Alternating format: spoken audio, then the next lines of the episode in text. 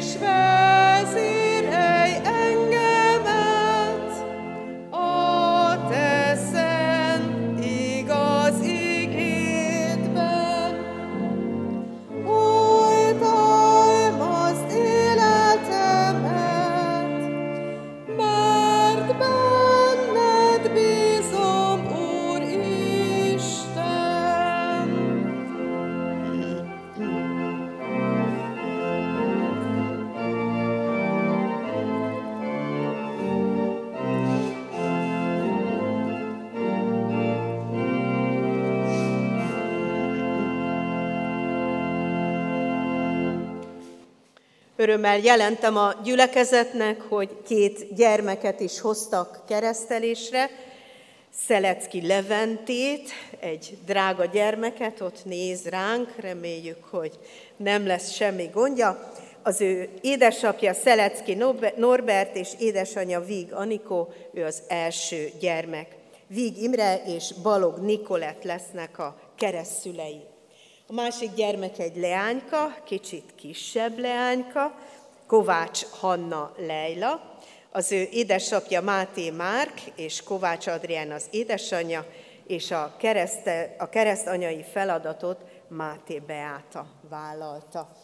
Kívánjuk, hogy Isten erősítse meg mind a két családot, hogy a gyermekek nevelésében valóban eh, meg tudják tenni azokat a lépéseket, amelyel ők akár ennek a gyülekezetnek, de mindenképpen a kereszténység nagy táborának tagjaivá legyenek. Fennállva most a szereztetés ígét hallgassa meg a gyülekezet. A feltámadott Krisztus mielőtt átment az ő mennyei dicsőségébe, e szavakkal hatalmazta fel a tanítványait a keresztség sákramentumának kiszolgáltatására. Ezt mondta, Nékem adatot minden hatalom, menjen és földön. Elmenve azért tegyetek tanítványá minden népet, megkeresztelve őket az atyának, a fiúnak és a szentléleknek nevébe, tanítva őket, hogy megtartsák mindazt, amit én parancsoltam néktek, és ímén veletek vagyok minden napon a világ végezetéig. Amen. Ehhez olvasom még a 25. Zsoltárunknak a 14. versét. A 25. Zsoltárunk 14. verse így szól. Az Úr titka azoknál van, akik őt félik, és szövetségével oktatja őket. Foglaljon helyet a gyülekezet. Kedves szülők és keresztülők, Isten igéje a 25. Zsoltárból szól, ahogyan már énekelve is, ugyanezt a Zsoltárt énekeltük, most pedig egy verset fel is olvastam belőle, később még majd az első tíz versét is meghallgatjuk olvasott formában. Azért választottam ezt a Zsoltárt, mert azt gondolom, hogy ez a 25. Zsoltár egy nagyon népszerű Zsoltár, ezt a mi diákjaink, általános iskolásaink és gimnazistáink is nagyon sokat éneklik, a hosszú évek alatt, amíg ide járnak az iskolába, megtanulják a verseit, és valahol így egy kicsit már belülről is éneklik, nem csak a szövegét látják. Miért fontos ez a Zsoltár? Azt mondja ez a Zsoltár, hogy szívemet hozzád emelem, és benned bízom, Uram. A Zsoltár író így szólítja meg Istent, a szívével, belülről. És ennek a szimbóluma éppen ott van, az úrasztalának ebbe a faragott eh, kerítésébe belevésve, egy kéz, amelyik az ő szívét fölemeli Istenhez. És azt gondolom, hogy vannak olyan pillanatok, amikor ezt így megérezzük, hogy most nem tudjuk egyedül tovább csinálni. Segítségre van szükségünk.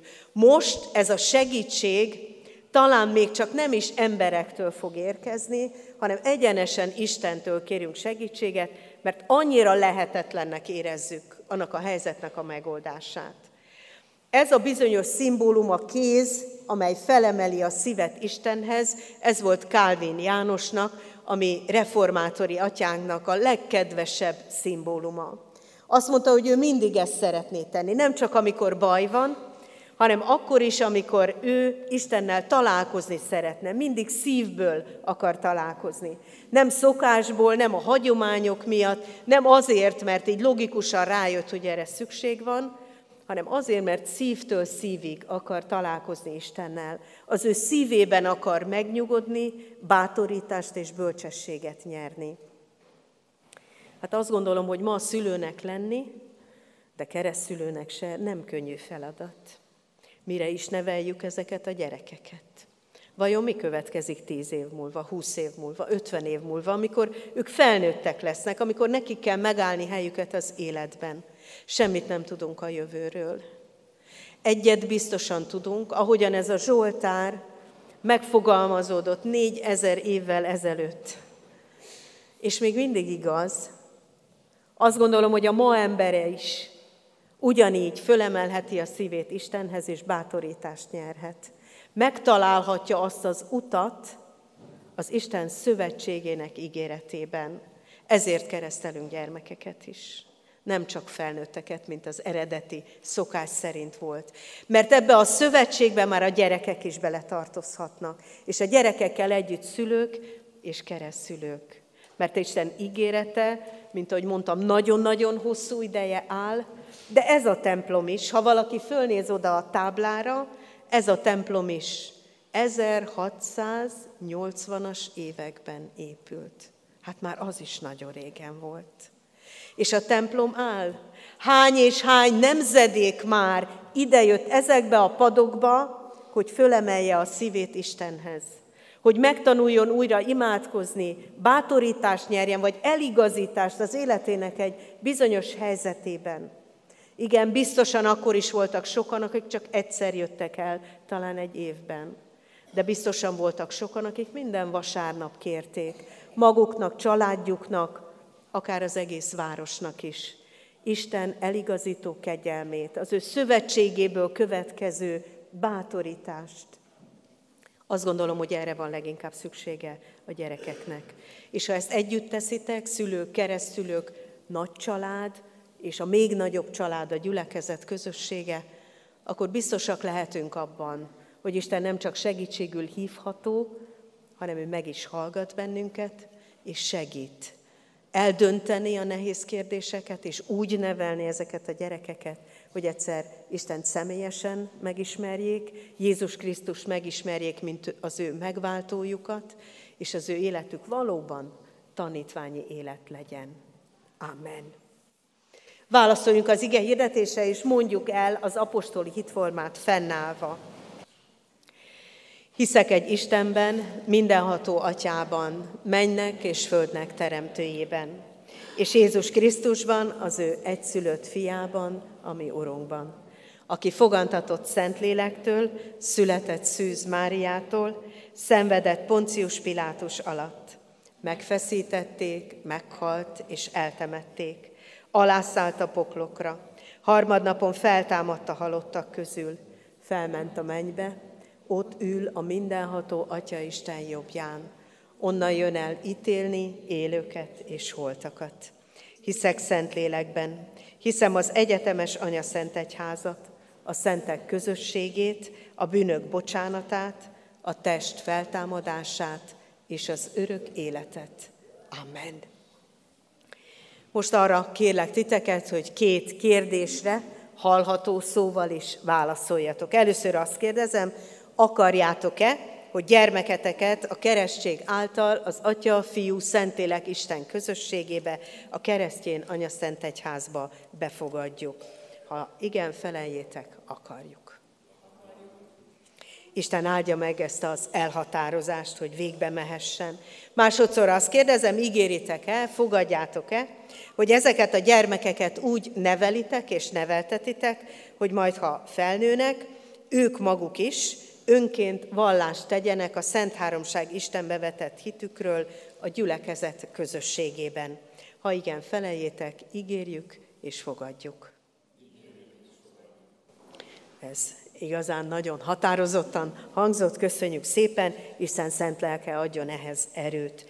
Most pedig hozzád fordulok, Isten népe, református gyülekezet. Ígéritek el, hogy ezeket a gyermekeket szeretetben és imádságban hordozzátok, és az ő szüleiknek és keresztüleiknek minden segítséget megadtok ahhoz, hogy őket hitben nevelhessék. Ha igen, feleljük együtt, ígérjük. Isten szent lelke a gyülekezetet is erősítse meg, hogy valóban befogadó közösség lehessen, és minden gyermek, és minden felnőtt, és minden család otthonra találhasson a mi gyülekezetünkben. Ezért imádkozzunk most. Kulcsoljuk össze a kezünket, hajtsuk meg a fejünket, és néhány szóval imádkozzunk. Drága Urunk, köszönjük neked, hogy teljes bizalommal rád bízhatjuk ezeknek a gyermekeknek az életét.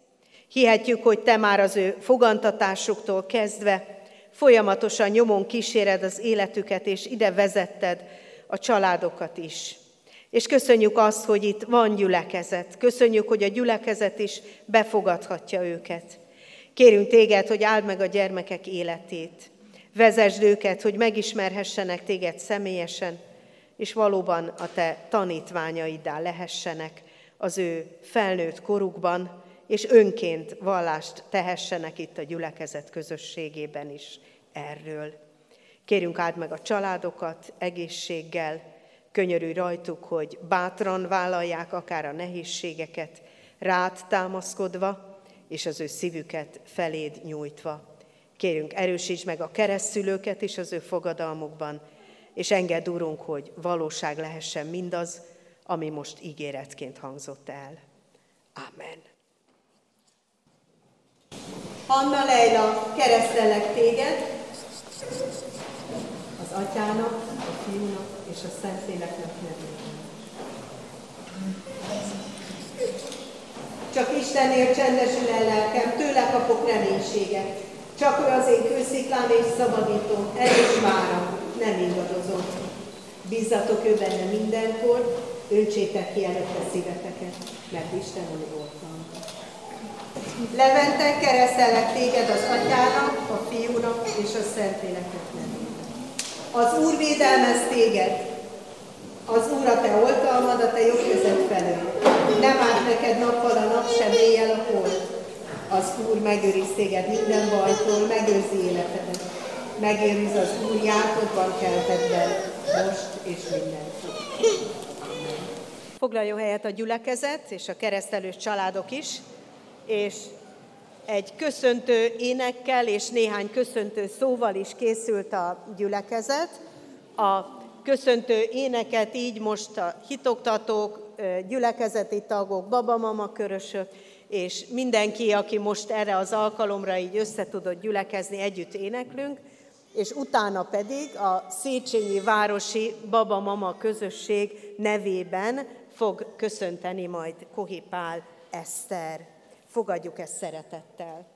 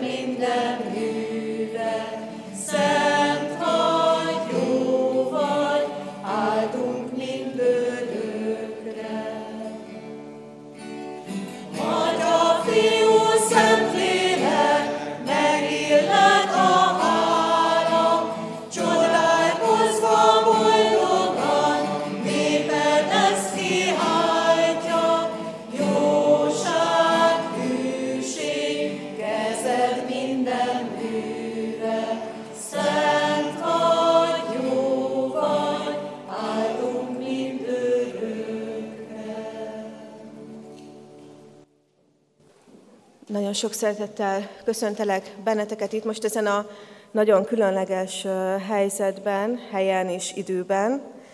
Ezt úgy gondolom, hogy ti is érzitek, hogy ez egy hatalmas mértföldkő az életetekben, és hát nem is tudom elképzelni, milyen izgalmas út vezetett titeket ide. És nagyon hálásak vagyunk, hogy most itt ö, találkozhat a szemünk, és hogy itt összekapcsolódhat a tekintetünk. Viszont szeretnénk azt, hogy ez ne csak egy nap legyen az életetekből, hanem ez legyen a, az életetek, hogy ez, ez hozzátartozzon a, az ünnepeitekhez, a hétköznapjaitokhoz.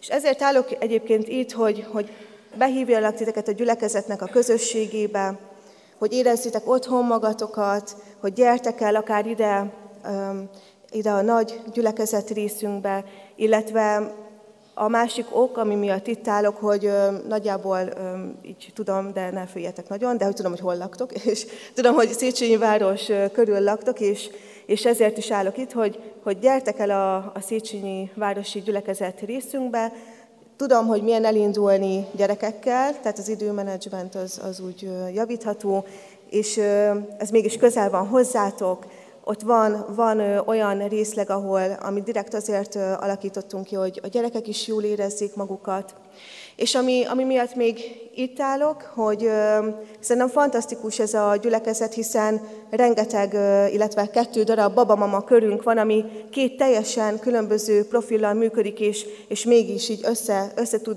dolgozni, és így hívlak titeket. Uh, az egyik a Széchenyi Városi Babamama kör, az hétfőn 9.30-kor van, illetve szerdán is uh, tartunk itt bent a Sionházba, az pedig 10 órakor.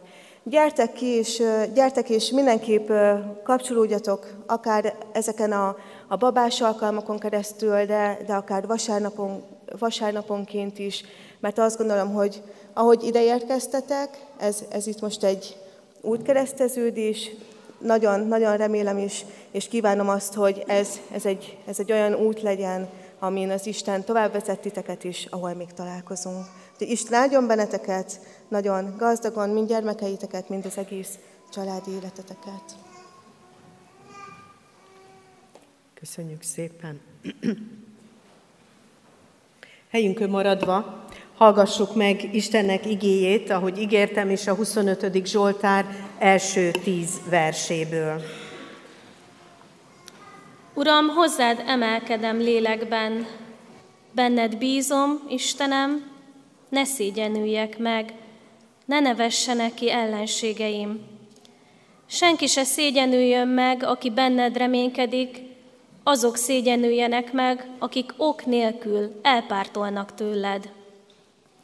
Utaidat, Uram, ismertesd meg velem, ösvényeidre taníts meg engem.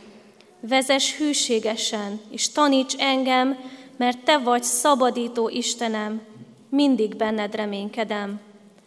Gondolj, Uram, irgalmadra és kegyelmedre, melyek öröktől fogva vannak. Ifjú korom védkeire és bűneimre ne emlékezz. Kegyesen gondolj rám, mert Te jóságos vagy, Uram. Jó és igaz az Úr, ezért megmutatja a védkeseknek a jó utat. Az alázatosokat igazságosan vezeti, és az ő útjára tanítja az alázatosokat. Az Úr minden ösvénye szeretet és hűség azoknak, akik megtartják szövetségét és intelmeit. Amen. Válaszoljunk Istennek a, az ő üzenetére, imádkozzunk, csöndesedjünk el, emeljük fel a szívünket Istenhez.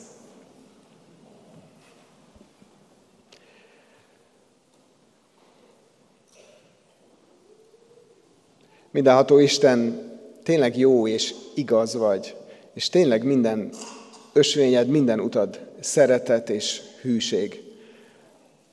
Amikor kint járunk az életünkbe, ezt nem mindig szoktuk érzékelni.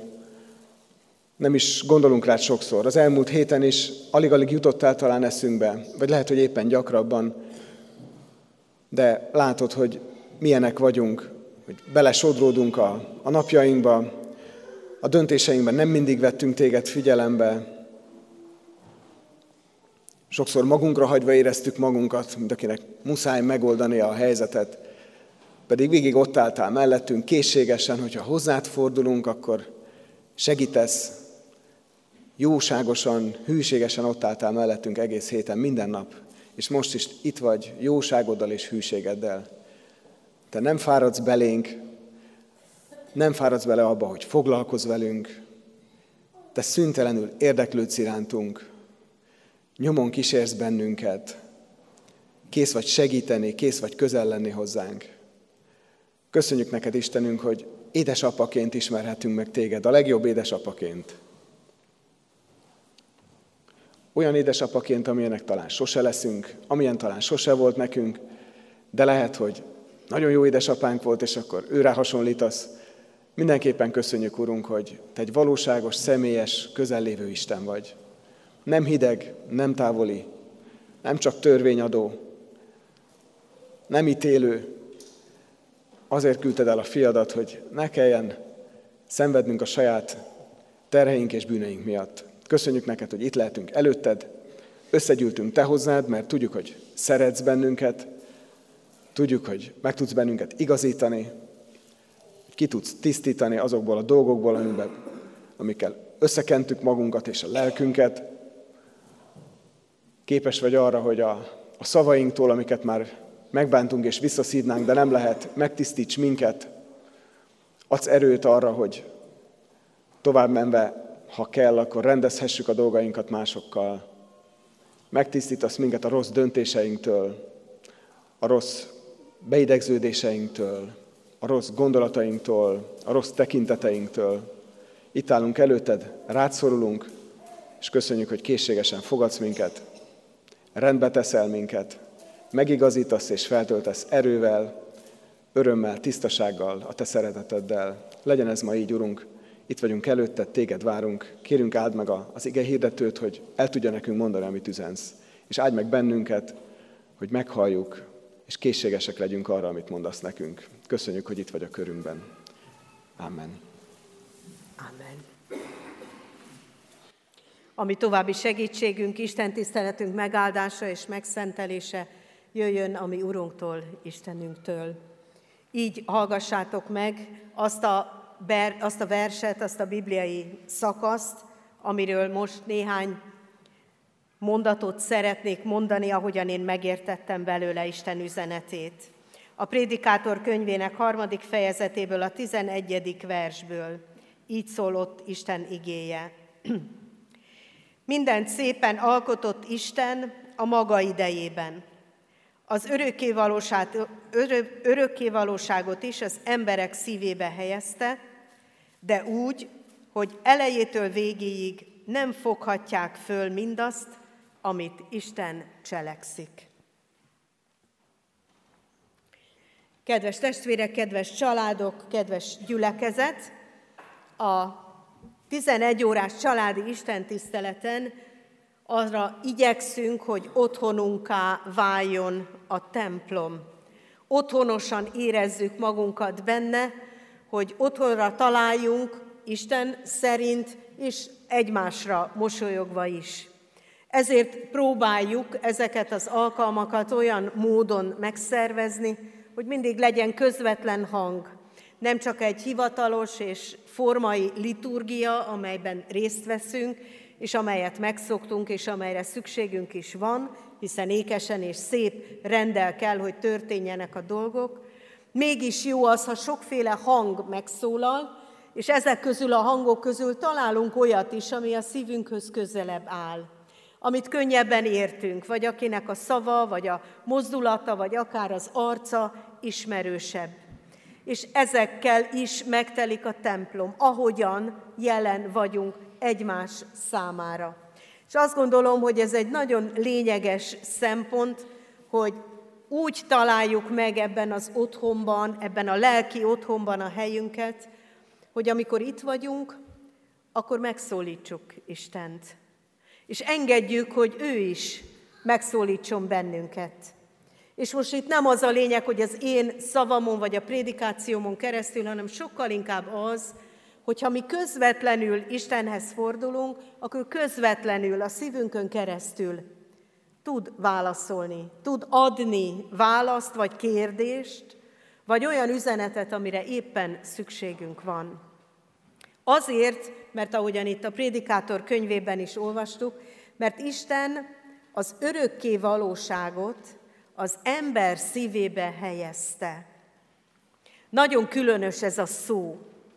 Örökké valóságról nem nagyon szoktunk beszélni a hétköznapokban, lehet, hogy a családokban még talán sose került elő ez a kérdés, vagy ez a mondat, vagy ez a gondolat, hogy örökké valóságra készülünk, de itt a templomban ez valahogy természetes. Valahogy természetes, mert följebb tudunk nézni, mint amennyi csak a saját életünk, sőt, néha egészen aprónak érezzük magunkat ebben a hatalmas templomban. Valahogy itt kitágul a lelkünk, valahogy így könnyebben belefér, hogy még az örökké valóságról is eshet szó. de talán többen voltak közülünk a temetőben is, az ő elhunyt szerettüknél az elmúlt hetekben, és ott is előjöhetett ez a szó, hogy örökké valóság. Vajon hogy gondolunk azokra, akik már elmentek közülünk? Van-e rájuk nézve reménységünk, hogy nem csak ebben a földi életben lehettek nekünk társaink, hanem az örökké valóságban is. Ott találkozhatunk velük. Azt gondolom, hogy amíg az örökké valóságról beszélünk, amíg az örökké valóság szóba kerül közöttünk, addig olyan nehéz megközelíteni ezt a fogalmat. Nehéz ezzel mit kezdeni, hiszen a mi életünk az egy szükre szabott élet. Van eleje, van vége. Az örökké valóság nyilvánvalóan nem ér véget, azért, mert az örökké való.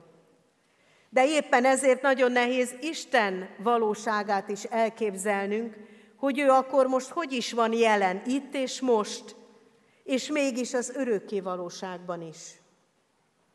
Azért érdemes egy kicsit közelíteni ehhez a kérdéshez, mert így mondja a prédikátor könyve, hogy Isten az ember, minden ember szívébe elhelyezte az örökké valóságot.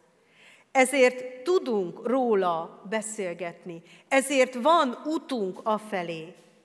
Ezt a gondolatot Ágoston úgy fogalmazta meg, hogy minden emberben van egy Isten alakú űr. Ő már nem azt mondta csupán, hogy az örökké valóság lehetősége ott lehet valahol a szívünkben, hanem azt mondta, hogy ez egy, ez egy hiány. A bűn miatt a, a világban nem automatikus, hogy Istent így felismerjük, mert szembe jön az utcán, hanem a legtöbben úgy születünk meg, hogy csak a hiányát érezzük. Azt érezzük, hogy ott kéne lenni valaminek, valakinek. Valahogyan Istenhez kellene jutni, de nagyon homályos a dolog, nem, nem igazán egyértelmű. És keressük ezt az utat, keressük ezeket a lehetőségeket. Például azért is, hogy valami értelmet találjunk az életünknek. Nem csak egyszer születünk és egyszer meghalunk, hanem kell legyen valami értelme a küzdelemnek, a gyerek mi voltunknak, a felnőtt mi voltunknak, és az időskorunknak is. És ennek csak így ívben van értelme. Ha megértjük, hogy ebben a hatalmas, nagy, örökkévaló történetben, ami örökkévaló Istenünk, hova hívott be bennünket, ami rövid és határos életünkkel. De mindezt hitáltal tudjuk igazán elfogadni. Hitáltal lesz a miénk az, hogy itt ebben a határos életben mégis az örökké valóságról tudunk gondolkodni. Hit által. Hogyan lesz a miénk a hit?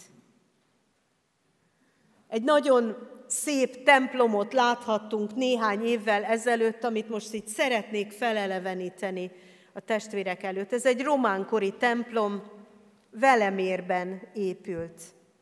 Talán még István király parancsára, de nehezen meghatározható az ideje. Ez a templom egy nagyon különös templom, már kívülről nézve is, mert nem csak a szokásos ablakai vannak, ahogy egy románkori templomnak ilyen tömbös, erős falakkal, kicsi ablakokkal, hanem ilyen furcsa lőrések vannak a falon. De nem szabályosan, tehát nem úgy, hogy az ablakok közeiben, vagy nem tudom, tehát így a szimetria, vagy az ember szeme másképp igényelni ezeket a lőréseket, hanem fönn is vannak, lenn is vannak, egyik följebb, másik lejjebb, tehát ha az ember így csak ránéz erre a templomban, akkor egy kicsit így furcsán érzi magát, hogy most ez egy erőtemplom akar lenni, hanem bárhonnan lehetett lőni, vagy, vagy miért vannak ezek a lőrések? Sokáig nem is tudták, mert a templom az idők során sokféle kezelés alatt volt, és 1800-as évekre annyira leromlott, hogy már a teteje teljesen beomlott. Tehát úgy kellett újra építeni, keresgélni, hogy miért is ilyen ez a templom. És az akkori református gazdái közül valaki egyszer hajnalban ment oda imádkozni, amikor felkelt a nap. És azt a különös tapasztalatot élte át, hogy az egyik lőrésen pontosan a templom egy bizonyos pontjára vetült a fény. És onnantól kezdve elkezdte figyelni. És kiderült, hogy bizonyos naplementében, bizonyos hajnalban különböző helyeire világítanak a lőrésekből a napnak a sugarai. És aztán elkezdték vizsgálni a falait, hogy van ennek valami konkrét, látható oka, és kiderült, hogy a reformáció idején lemes, lemeszelték ezeket a freskókat, amelyek a falon vannak, így viszonylag megőrződött, és könnyen le lehetett ezt onnan szedni. És kiderült, hogy egy naptár van a templom falán, ahova az év minden napján valamire, valakire rávetül a fény. Valakinek az ünnepét, valakinek a helyét mutatja ott a templomban, ma ennek a szentnek, vagy ennek az eseménynek az ünnepje, ünnepe van. Nagyon különös például, hogy a téli napfordulókor a gyermek Jézusra vetül a fény. December 21-én. Vagy vízkeresztkor egy olyan csillagra vetül a fény, ami így önmagában áll ott, a, vagy oda festve áll a templomban. Milyen különös dolog. Egy templomban az örökkévalóra emlékeztet még a naptár is. A mindennek helye, ideje, rendje van. Azok, akik ezt a templomot készítették és kifestették, azok abban a hitben éltek, hogy ennek értelme van. Hogy értelme van minden napnak, minden egyes napnak, és értelme van az egésznek, hogy az évek mennek egymás után, és valahova mindig oda vetül a fény. Valamire mindig ráirányítja a figyelmet. Valamit mindig hangsúlyozni akar, amit aznap éppen meg kell tennünk. Aki az Isten igéjét olvassa, annak a számára minden nap lehet egy igeolvasás, egy rövid elcsendesedés, egy reggeli imádság, vagy egy esti imádság, annak az alkalma, hogy arra a napra rávetüljön a fény, megértsem az örökkévaló Isten nekem szóló, nekünk szóló akaratát. Milyen csodálatos ez, ha megtörténik. Ha valóban nem veszik el a felhők, nem veszik el a legkülönbözőbb árnyékok, annak az odavetülő fénynek az értékét, a helyét, amely az életünkre nézve választ, iránymutatást, valamilyen fajta lehetőséget nyit meg minden nappal. Akkor, hogyha az örökké valóságot hittel értjük, akkor eljuthatunk a szívünkig is. Hogy szívvel is értsük ezt a szót, mit jelent az örökké valóság. Mit jelent az örökké valóság a szívünk számára? Testvérek, például azt, hogy teljes bizalommal vagyunk Isten felé. Hogy lesz értelme még a halálnak is. Hogy az örökké valóság bizonyosságával lehetünk jelen. Mert bízunk Istenben. Bízunk Istenben, hogy ő adja ezeknek a dolgoknak az értelmét, és nála megismerhető. A prédikátor könyve azt mondja, hogy Isten az örökké valóságot az ember szívébe helyezte, de még az ember se fedezheti fel ennek értelmét. Azaz az örökké valóság nem a gondolkodásunknak vagy a logikánknak szól, hanem alapvetően a szívünkkel értjük meg, hogy Isten mi mindent készített a számunkra, milyen értékeket tartalmaz ez a mi életünkre nézve. És ide most hadd mondjak egy másik példát. Járhattunk a budavári labirintusban is. Ez a labirintus egy nagyon különös hely a budai vár alatt, egy ilyen zegzugos barlangon keresztül vezet az út. Az ember lemegy az egyik oldalon, és följön a másikon. De nem ilyen szimpla ez a hely, hanem mondta nekünk ott, aki a bevezetőnél a jegyet adta, hogy a következő fordulónál ott elfogy a fény. Nem lesz világítás. Lesznek kanyarok, lesz lépcső le és fel, lesz mindenféle út, igyekezzünk arra, hogy az út mentén kifeszített aranykötelet fogjuk. Mert csak akkor fogunk kitalálni a labirintusból. Akkor fogjuk tudni, hogy lépcső következik, akkor fogjuk tudni, hogy jobbra vagy balra kell menni, ha fogjuk a zsinort. Ha elengedjük az aranyzsinort, akkor eltévedhetünk. Mert a hangok össze-vissza vetődnek ebben a labirintusban, a másik hangja sem mindig fog segíteni, hogy merre menjünk, mert máshonnan fog visszaverődni, máshonnan, máshonnan fogjuk hallani. Így mondta, az aranyzsinór elvezet a labirintus végéig, ahol maga a nap fog várni bennünket. Az aranyzsinór elvezet bennünket az arany naphoz. Nagyon különös élmény volt. Nagyon különös volt, mert tényleg nem lehetett jól egymásra támaszkodni sem. És tényleg óvatosan kellett menni és fogni ezt az aranyzsinort, hogy a másik oldalon kimehessünk. Ez azért jutott eszembe, mert sokszor az életünk is ilyen labirintusnak tűnik. Sokszor bizonytalan még a következő lépés, és tényleg nem tudja az ember, hogy a holnap lefelé visz, vagy felfele visz. Vagy el kell fordulnunk erre, vagy el kell fordulnunk arra. Sokszor az ember bizonytalan tényleg még a következő lépése felől is, de van, van egy aranyzsinór. Van egy aranyzsinór, amelybe kapaszkodva lehetséges megtalálni az utat, lehetséges kikeveredni a labirintusból. Lehetséges az, hogy az örökké valóság bizonyossága a szívünkben éljen, és Isten igéje, Isten szövetséges ígérete, hűsége, jósága, bátorítása, Jézus Krisztusban való megváltásának üzenete elvezessen bennünket minden labirintusunknak a végére. Így legyen.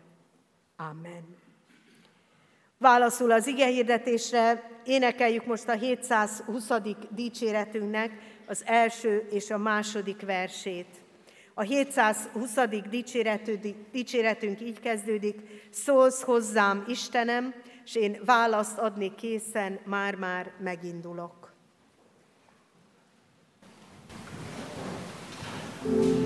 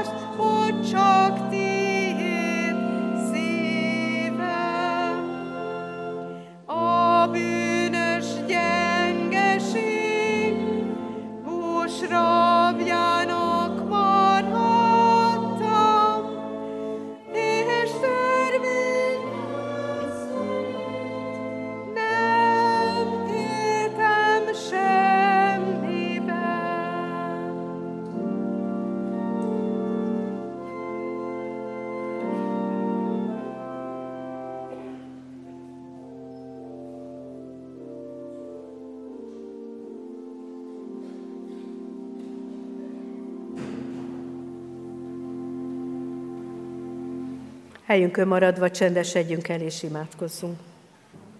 Drága mennyei atyánk, áldunk és magasztalunk téged, hogy nem hagyod abba a felőlünk való reménységet, hogy újra meg újra mindig olyan módon gondolsz ránk, mint akik kereshetünk téged. Azért helyezted el a szívünkbe az élet értelmének keresését, az örökké valóságnak a lehetőségét, hogy valóban megtalálhassuk azt, amiért itt vagyunk, és ezt megtalálhassuk gyermekeink számára, unokáink számára, szüleink számára. Megtalálhassuk egymás számára itt ebben a közösségében is. Köszönjük, hogy itt vagy, hogy körbevehetünk téged, a te igéd itt van középen, és köszönjük neked, hogy megemlékezhetünk azokról is, akik szívükben, imádságukban hordoztak bennünket, talán még születésünk előtt, de születésünk után is. Köszönjük az ő hitüket, az ő bátorságukat, és köszönjük neked azt is, Urunk, hogy a Te örökkévaló üzeneted ma is itt van, ma is megszólalt közöttünk. Kérünk, adj nekünk arra bátorságot, hogy belekapaszkodjunk ebbe, hogy valóban az életünk rabirintusában találhassunk utat, találhassunk lépéseket, és megismerve téged, a te akaratodat, igent mondhassunk arra, és valóban lehessen a mi életünk a te követésedben eltöltött élet, aminek nem csak eleje, vége van, hanem az örökké valóságban való helye is. Köszönjük neked, hogy te Folyamatosan bátorítasz, tanítasz, intesz, figyelmeztetsz, megállítasz bennünket. Kérünk téged, hogy segíts, hogy újra meg újra fel tudjunk tekinteni, és valóban hadd szólítsunk meg téged az életünk minden helyzetében. Amen. Most elcsendesedve mindenki a saját imádságát is vigye oda Isten elé, egy percig csendben maradunk minnyájan. Köszönjük, Urunk, hogy meghallgattál minket. Amen. Fennállva most mondjuk el a mi közös imádságunkat is. mi, atyánk, aki a mennyekben vagy, szenteltessék meg a te neved. Jöjjön el a te országod, legyen meg a te akaratod, amint a mennyben, úgy a földön is. Minden napi kenyerünket add meg nékünk ma, és bocsásd meg védkeinket, miképpen mi is megbocsátunk az ellenünk védkezőknek. És ne vigy minket kísértésbe, de szabadíts meg a gonosztól, mert tiéd az ország, a hatalom és a dicsőség mind örökké. Amen. Semmi felől ne aggódjatok, hanem minden imádságban és könyörgésben hálaadással tárjátok fel kéréseiteket az Isten előtt.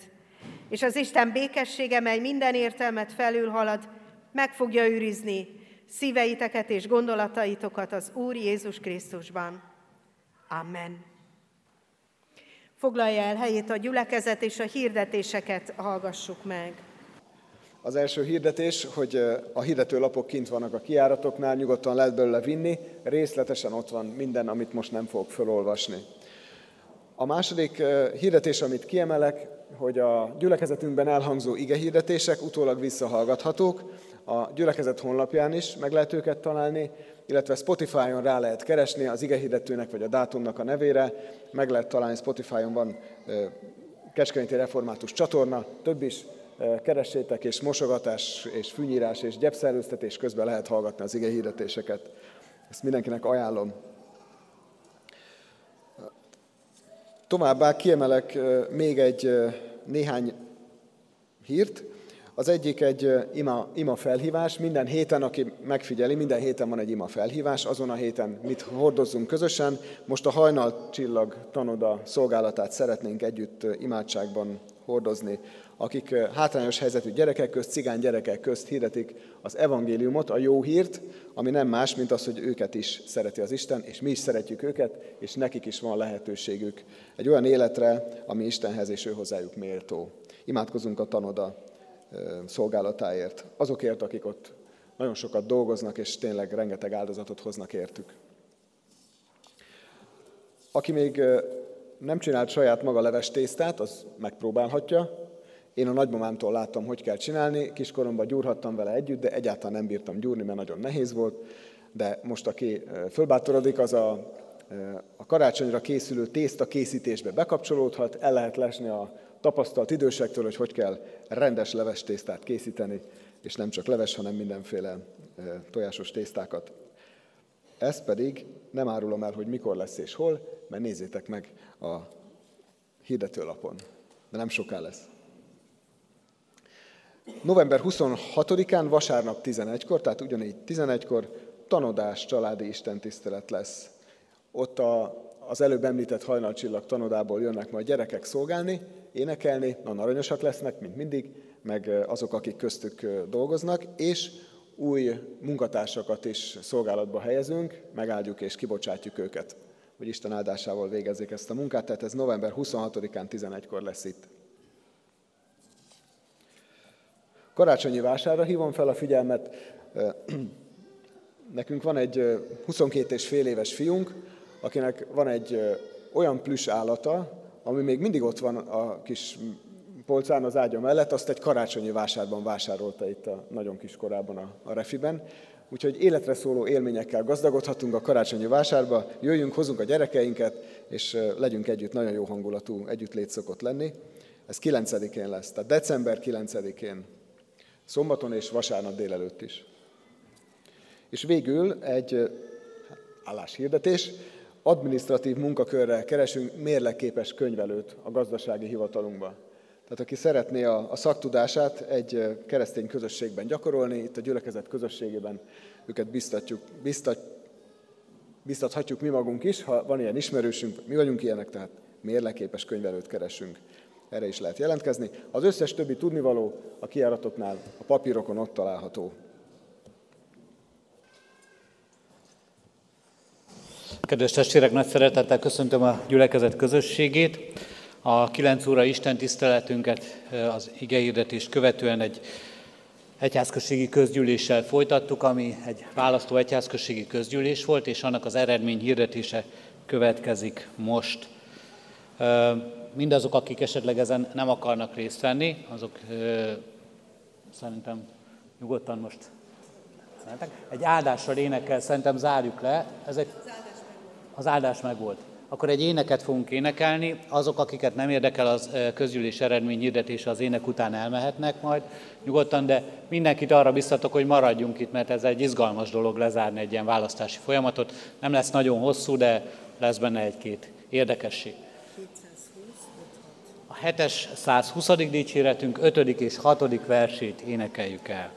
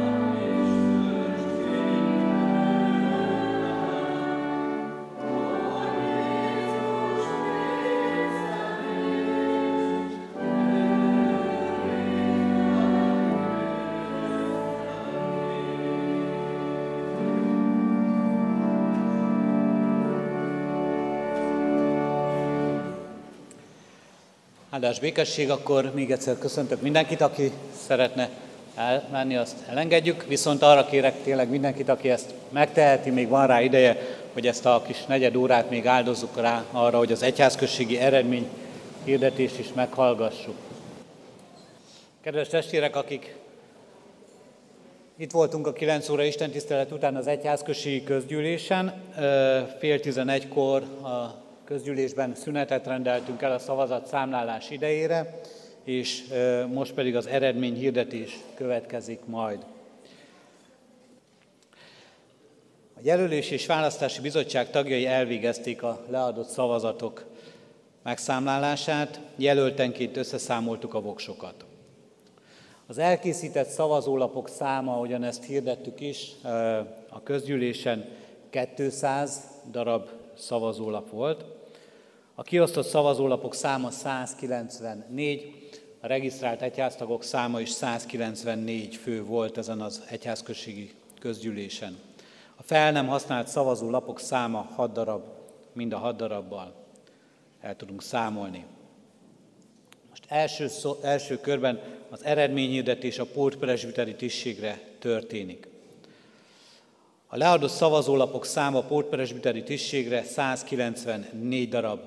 Az érvénytelen szavazólapok száma nulla, az érvényes szavazólapok száma 194 darab. A szavazás érvényes volt. Szavazat egyenlőség alakult ki a hetedik és a nyolcadik helyeken, és az egyházi törvény szerint ebben az esetben sorshúzással kell megállapítanunk a pótperesbiterek végső behívási sorrendjét.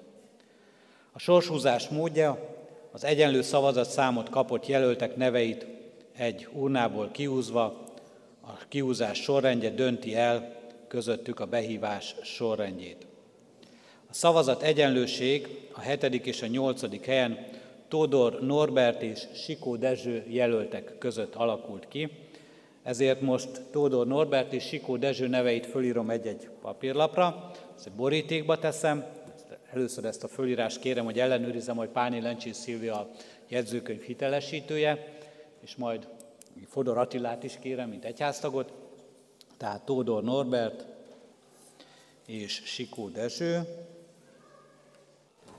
Borítékokat tartalmazó neveket az urnába dobom, jól összekeverjük, jól megforgatjuk, és akkor arra kérem majd, hát talán ott a fiatal hölgyet, aki most jön be a templomba, nem tudja, miről van szó, hogy húz egy borítékot ebből a.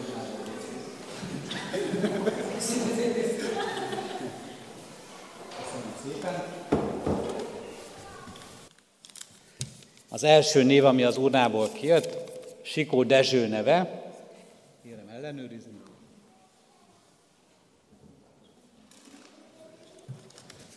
A második név, és most van az izgalmas része, Tódor Norbert. Tódor Norbert. Tehát a behívás sorrendje a következő. A sorshúzás alapján Sikó Dezső az egyes, és Tódor Norbert a második, a, behívá, a sorshúzás eredményeként. Ez a hetedik és a nyolcadik helyen lévő pótpresbiterek végső behívási sorrendje. Az eredmény pedig a pótpresbiterek tekintetében. A Kecskeméti Református Egyházközségben pótpresbiteri tisztséget szereztek, a behívás sorrendje alapján egyes helyen Enyedi Róbert, második Zombor István, harmadik Szilasi Ildikó, ők még az elmúlt héten, november 12-én elnyerték a tisztségüket. Mai egyházközségi közgyűlésünkön negyedik helyen Lenkei Barnabás Zoltán 149 szavazat, ötödik helyen Monostori Ferencné 146 szavazat, hatodik helyen Furka Tünde 144 szavazat, hetedik helyen Sikó Dezső 141 szavazat sorshúzással, nyolcadik helyen Tódor Norbert 141 szavazat, sorshúzással, 9. helyen Hraska Zoltán 137 szavazat. Ebben a sorrendben eh, választottunk pultpresbitereket. Eredményhirdetés főgondnoki tisztségre. A leadott szavazólapok száma 194 darab, érvénytelen szavazólapok száma 10 darab. Érvényes szavazólapok száma 184 darab. Sorrendben a legtöbb szavazatot kapta Jánosi László 96 szavazat, és második Barta András 88 szavazat. A szavazás érvényes és eredményes volt, Jánosi László megkapta a jelenlévő szavazók érvényes szavazatának több mint felét, így Jánosi László testvérünket a Kecskeméti Református Egyházközség főgondnokává választottuk. Isten áldását kívánjuk a tisztségre megválasztott jelölteknek. A választás eredményét az Egyházközség honlapján és a rán következő vasárnap is kihirdetjük. Hirdetés. Tájékoztatom a választókat, hogy a választójogi törvény 61. paragrafusa értelmében a választási eljárás vagy bármelyik tisztségviselő megválasztása ellen panaszt tenni jogosult, a választás során résztvevők 10%-a, az illetékes egyházmegye, illetve egyházkerület elnöksége, az illetékes egyházmegye, illetve egyházkerület jogtanácsosa, illetve akit jogsérelem ért. A panaszt a választás napjától számított 5, azaz 5 napon belül lehet benyújtani a választási bizottság elnökéhez, E határidő elmulasztása jogvesztő hatályú. Kedves testvérek, ezzel az egyházközségi közgyűlést bezárom, mielőtt megtérnénk a hajlékainkba. Kérem, hogy egy rövid imádságra hajtsuk meg fejünket, és egy énekkel zárjuk le ezt az alkalmat. Mennyi édesatyánk, áldunk és magasztalunk, hogy neked gondod van ránk, és áldunk és magasztalunk, hogy egy olyan közösségbe hívsz el minket, ahol szolgáló közösségben lehetünk, ahol megtalálhatjuk a feladatunkat, a szerepünket, a kijelölt utat és felelősséget. Állunk és magasztalunk, Urunk Istenünk, azért a közösségért, amelyben így élhetjük meg a hitünket. Kérünk és könyörgünk, Urunk, áld meg ennek a gyülekezetnek elöljáróit, presbitereit, pótpresbitereit, főgondnokát, akiket most választottunk. Adj nekik, Urunk Istenünk, alkalmasságot a kegyelmedből, hűséget, kitartást a szolgálatban, egymásra figyelést, egymás támogatását. Kérünk és könyörgünk, Urunk Istenünk, hogy minden nehézségben és bajban, minden örömben és háladásban rád tekintsünk. Urunk Istenünk, szent lelked ajándékát kérjük erre a közösségre, és minden szolgálatunkra. Hallgass meg minket Jézus Krisztusért. Amen. A 134. Zsoltárunknak mind a három versét énekeljük el. A 134. Zsoltárunk így kezdődik, Úrnak szolgálj minnyájan.